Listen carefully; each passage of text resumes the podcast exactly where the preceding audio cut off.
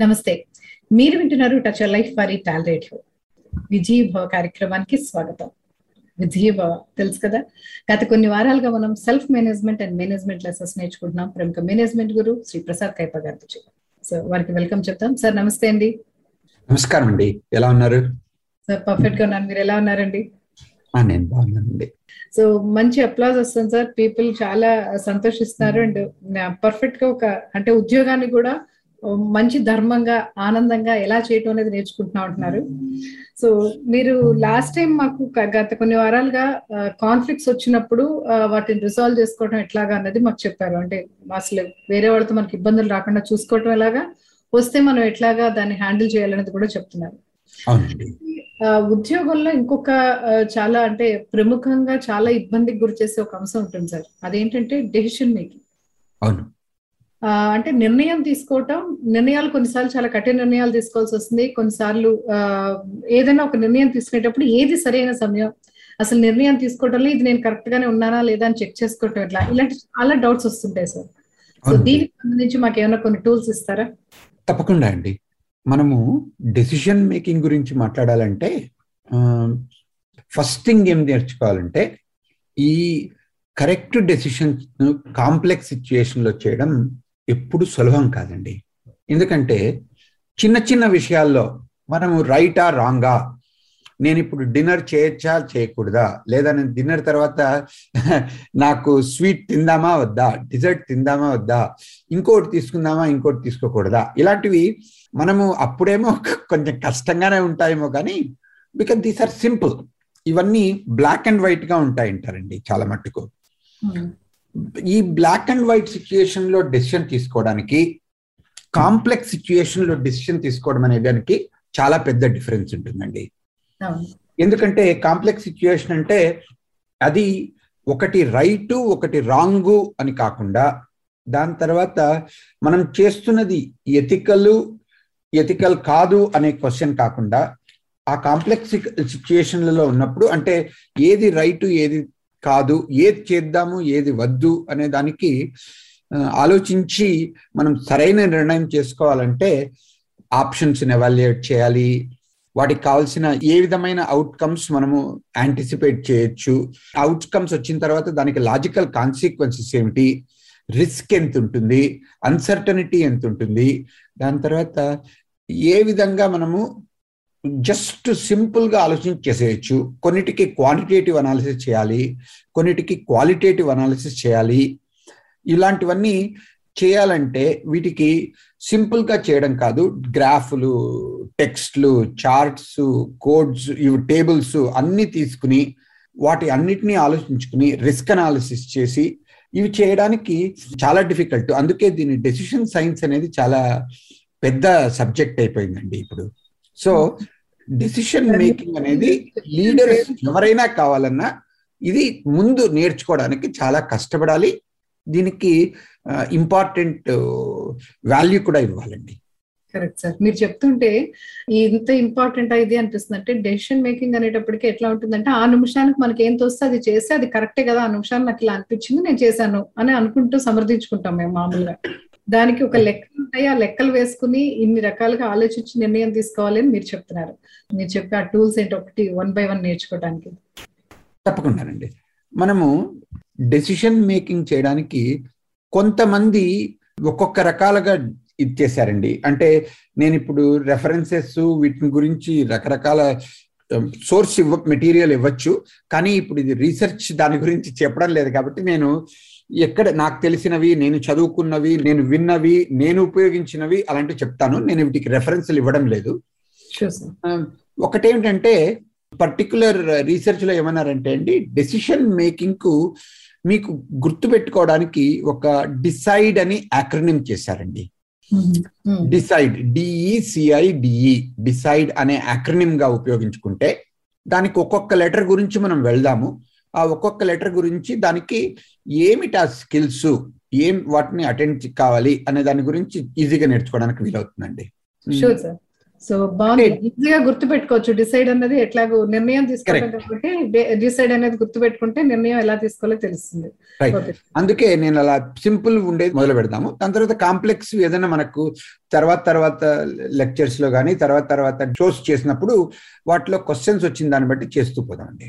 తప్పకుండా sir. D అనేది ఏంటంటే డిఫైన్ ద ప్రాబ్లం ఇప్పుడు ఒకే సిచ్యుయేషన్లోనే రకరకాలుగా ప్రాబ్లమ్స్ రావడానికి ఉంటాయి. ఇప్పుడు నేను న్యూ ఇయర్కి ఇండియాకి వద్దామా అనుకున్నాను అనుకోండి.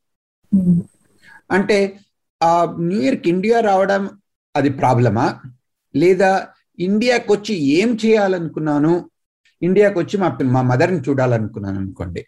నేను మా మదర్ను చూడడం అనేది ప్రాబ్లంగా డిఫైన్ చేస్తే మనకు డెసిషన్ మేకింగ్ ఒక రకంగా వెళ్తుంది. లేదా నేను ఇండియాకి వెళ్ళాలి డిసెంబర్లో అనుకుంటే ఆ విధంగా వేరేగా వెళ్ళిపోవచ్చు అనమాట లేదా నాకు టికెట్లు చీప్గా దొరకాలి ఆ టికెట్లు ఎప్పుడు చీప్గా దొరికితే అప్పుడు వెళ్తాను దాన్ని బట్టి నేను డిసైడ్ చేసుకున్నాను అని అనుకున్నాను అనుకోండి.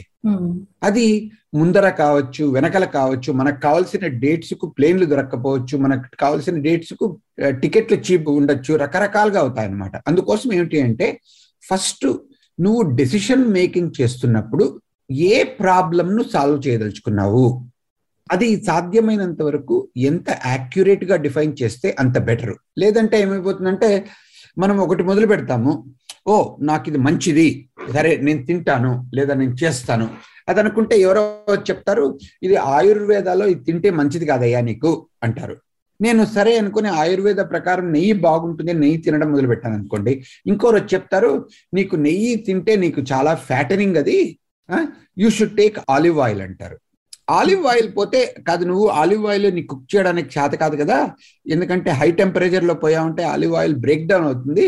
కాబట్టి ఆలివ్ ఆయిల్ ఇలా ఏమవుతుంది? మనం ఎప్పుడైతే ప్రాబ్లమ్ మనం డిఫైన్ చేసుకోలేకపోతామో ఒకదాని నుంచి ఇంకో దానికి ఇంకో దాని నుంచి ఇంకో దానికి ఇంకో దాని నుంచి ఇంకో దానికి జంప్ చేసి ట్రబుల్లో పడడానికి అవకాశం ఉంటుంది అనమాట అందుకోసం డికి తర్వాత రెండో అక్షరం ఏది చేయాలంటే establish the criteria first D define the problem దాని తర్వాత ఎస్టాబ్లిష్ ద క్రైటీరియా అంటే ఏమిటి?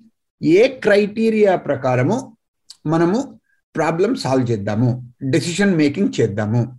అంటే ఇప్పుడు వెయిట్ తగ్గాలి అనుకుంటున్నాను. Okay? That is what I have defined as a problem ఆ వెయిట్ తగ్గడానికి ఏవి తింటే మంచిది? ఏవి తినకూడదు? ఏ ఎక్సర్సైజులు చేయాలి? ఏ ఎక్సర్సైజులు చేయకూడదు? అనేది ఆ క్రైటీరియా పెట్టుకోవాలి. నాకు ఇప్పుడు ఫర్ ఎగ్జాంపుల్ నేను వాక్ వెళ్ళాను అనుకోండి నా కాళ్ళు నొచ్చాయి. కాళ్ళు నొస్తున్నాయి కాబట్టి నేను ఇంకా వాక్ వెళ్ళకూడదు అని అనుకున్నానంటే because that is not part of my criteria ఎందుకు? కాళ్ళు నొచ్చాయి అంటే ఏంటి? They are giving me an awareness that I have used muscles that I have not used before but నేను ఎప్పుడైతే కాళ్ళు నొప్పి తగ్గేంత వరకు నేను ఎక్సర్సైజ్ పోకుండా ఉంటే నాకు వెయిట్ తగ్గడం అనే క్వశ్చనే ఉండదు. లేదా వెయిట్ తగ్గడం అనేది క్వశ్చన్ కాదు. నాకు ప్రాబ్లం డెఫినేషన్ కాదు.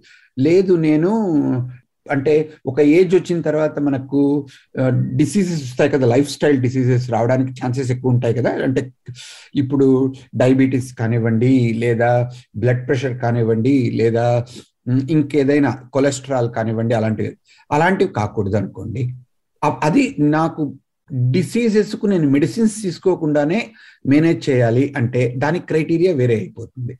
దాంతోపాటు వెయిట్ తగ్గచ్చు కానీ వెయిట్ తగ్గడం అనేది ప్రైమరీ ప్రాబ్లం కాదు. దానికి కావాల్సిన క్రైటీరియా డిఫరెంట్. నాకు లైఫ్ స్టైల్ డిసీజెస్ రాకూడదు అంటే దానికి కావాల్సిన క్రైటీరియా డిఫరెంట్. అలా మనము ప్రాబ్లం డెఫినేషను క్రైటీరియా డెఫినేషను రెండు మొదట డి అండ్ ఈలో చేయాల్సి వస్తుంది. సో అంటే దేనికి ప్రాముఖ్యత ఇస్తున్నా మన ఫోకస్ ఏంటి అనేది ఫస్ట్ మనకు తెలిసి ఉండాలి. ఆఫీస్కి వస్తే కనుక ఆఫీస్ విషయాల్లోకి వస్తే మనం టీమ్ని ఒక తాటు మీద నడిపించాలనుకుంటున్నాం లేదా ఈ ప్రాజెక్ట్ ఎట్టి పరిస్థితుల్లో కంప్లీట్ చేసి డెడ్ లైన్ లోపు దాన్ని సబ్మిట్ చేయాలనుకుంటున్నామా? లేదా ఎవరినైనా ఒక జాబ్లో ఉంచాలి లేదా తీసేయాలనే దానికోసం మనం నిర్ణయం తీసుకుంటున్నాం ఇవన్నీ కూడా మనం ఫస్ట్ ఏంటి మన ఫోకస్ అనేది మనం దృష్టిలో పెట్టుకోవాలండి. అంతే కదా? కరెక్ట్ అండి. నేను ఇంతవరకు ఫస్ట్ నేను సెల్ఫ్ డెవలప్మెంట్ గురించి ఎగ్జాంపుల్స్ ఇచ్చాను. ఇప్పుడు మనం మీరు అన్నట్లు ఆఫీస్ ఎగ్జాంపుల్స్ చేసామంటే డిఫైన్ ద ప్రాబ్లం నాకు నాలుగేళ్ళు అయింది ప్రమోషన్ రాలేదు.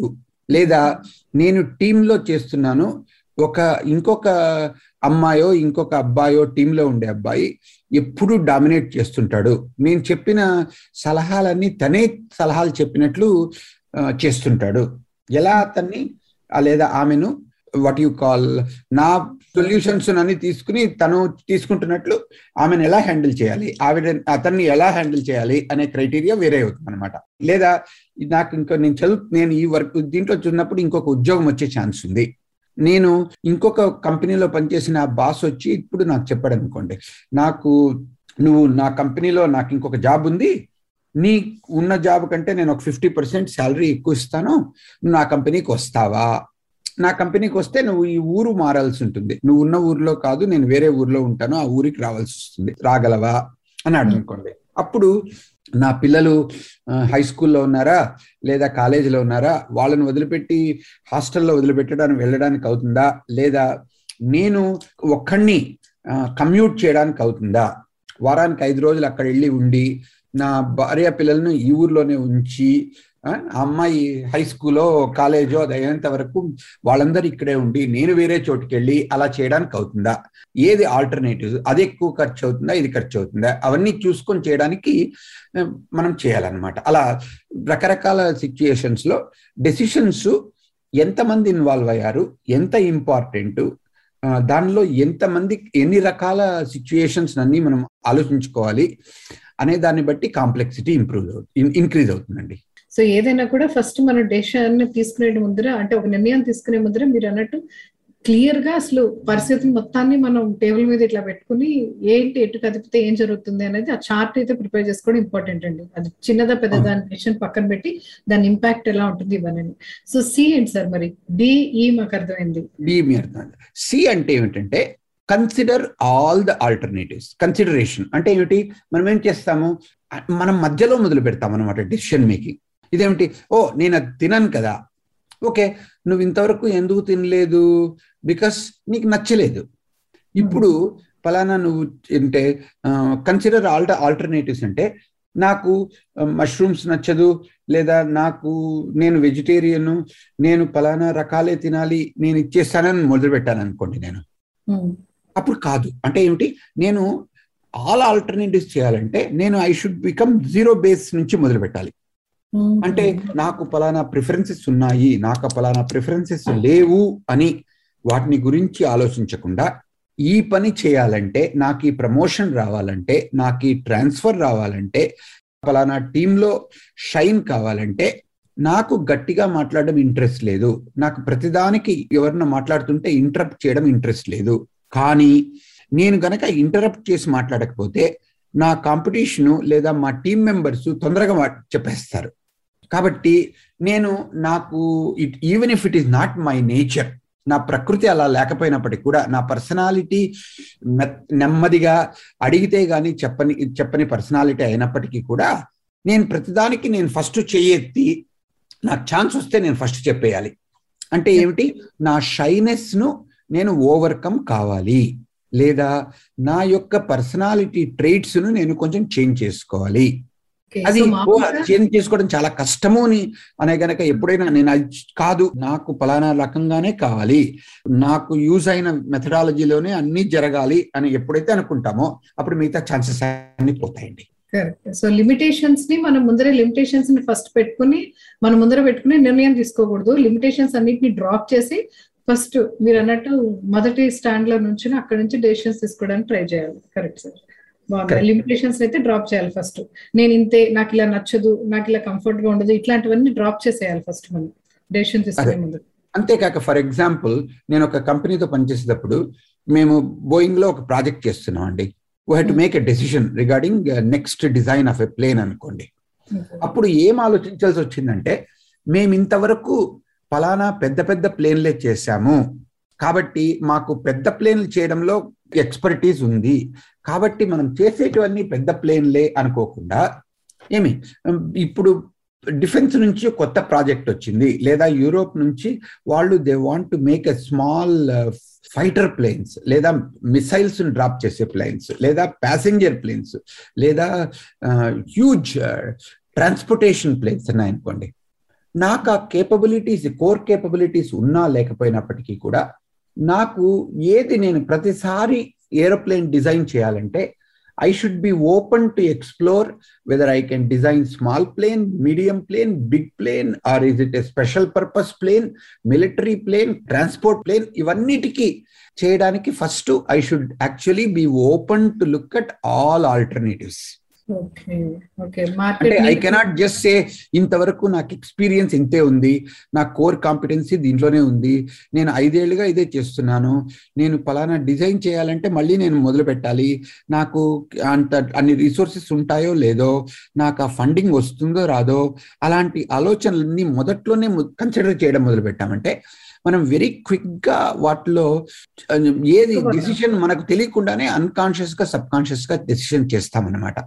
అది కాకుండా కాన్షియస్గా అన్ని ఆల్టర్నేటివ్స్ వాటిని అదే అంటారు. You have to think all alternatives you have to think like a beginner అంతే ఎందుకంటే అలా లేకపోతే వేరే కాంపిటీషన్ వాళ్ళు వచ్చి వేరే ఒక చిన్న కంపెనీ పెట్టేసేసి వాళ్ళకి చిన్న ప్లేన్ చేయడానికి చేసేసి వాళ్ళు they can actually become very capable అనమాట and they can beat our beat us in our own game very quickly correct so alternatives అన్నిటిని కూడా కన్సిడర్ చేస్తుండాలి మనం. సో ఐ ఏంటి సార్ ఐ అంటే ఇప్పుడు కన్సిడర్ చేయడానికి ఆల్ ఆల్టర్నేటివ్స్ కావాలి. కానీ మనము చేయాల్సిన ఫస్ట్ యాక్షన్ ఏమిటి? మనకు లోయెస్ట్ హ్యాంగింగ్ ఫ్రూట్ ఎక్కడుంది? మనము ఏది ఆ బెస్ట్ ఆల్టర్నేటివ్ మనకి ఇప్పుడు చేయాల్సిన వాటిలో? అది ఐడెంటిఫై చేయాలన్నమాట. ఐడెంటిఫికేషన్ ప్రాసెస్లో మనకు అన్ని ఆల్టర్నేటివ్స్ ముందుగా కన్సిడర్ చేయకపోతే మన Identification also will become based on what we have done before if we keep doing what we have done before, we will keep getting what we have gotten before. If we want to stretch, if we want to take risks, if we want to grow our company, if we want to grow our resources, if we want to grow our capabilities, first consider all alternatives, then identify the best alternative for this particular situation. So ఆ identification అనేది conscious గా చేస్తాము కాబట్టి అన్కాన్షియస్గా ఉండే మన biases మన యొక్క limitations mental limitations resource limitations capability limitations skill limitations వాటిని ఏవి ఆలోచించకుండా మనము బ్రెయిన్ స్టార్మ్ చేయాలి. సి అనే దానిలో ముందు దానిలో కన్సిడర్ చేసేటప్పుడు కన్సిడర్ ఆల్ ఆల్టర్నేటివ్స్ అన్నప్పుడు అన్ని రకాల ఆల్టర్నేటివ్స్ బ్రెయిన్ స్టార్మ్ చేసి ఇప్పుడు మనకు ఏది బెస్ట్ ఆల్టర్నేటివ్ అని వాటిలోంచి చూస్ చేసుకోవడం అండి. అది ఐ అన్నమాట. ఓకే. ఒక దానికి మనం నారో డౌన్ చేయటం ఫోకస్ అంతటిని. Correct sure sir and D sir ఇప్పుడు చి డి అనేది develop and implement a plan of action అంటారండి.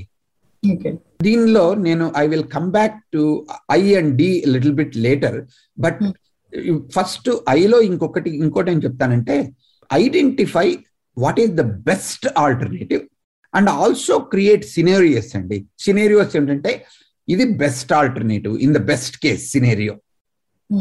దాని తర్వాత plan B will be next best alternative. దాని తర్వాత ప్లాన్ సి ఏమిటంటే worst alternative. Okay.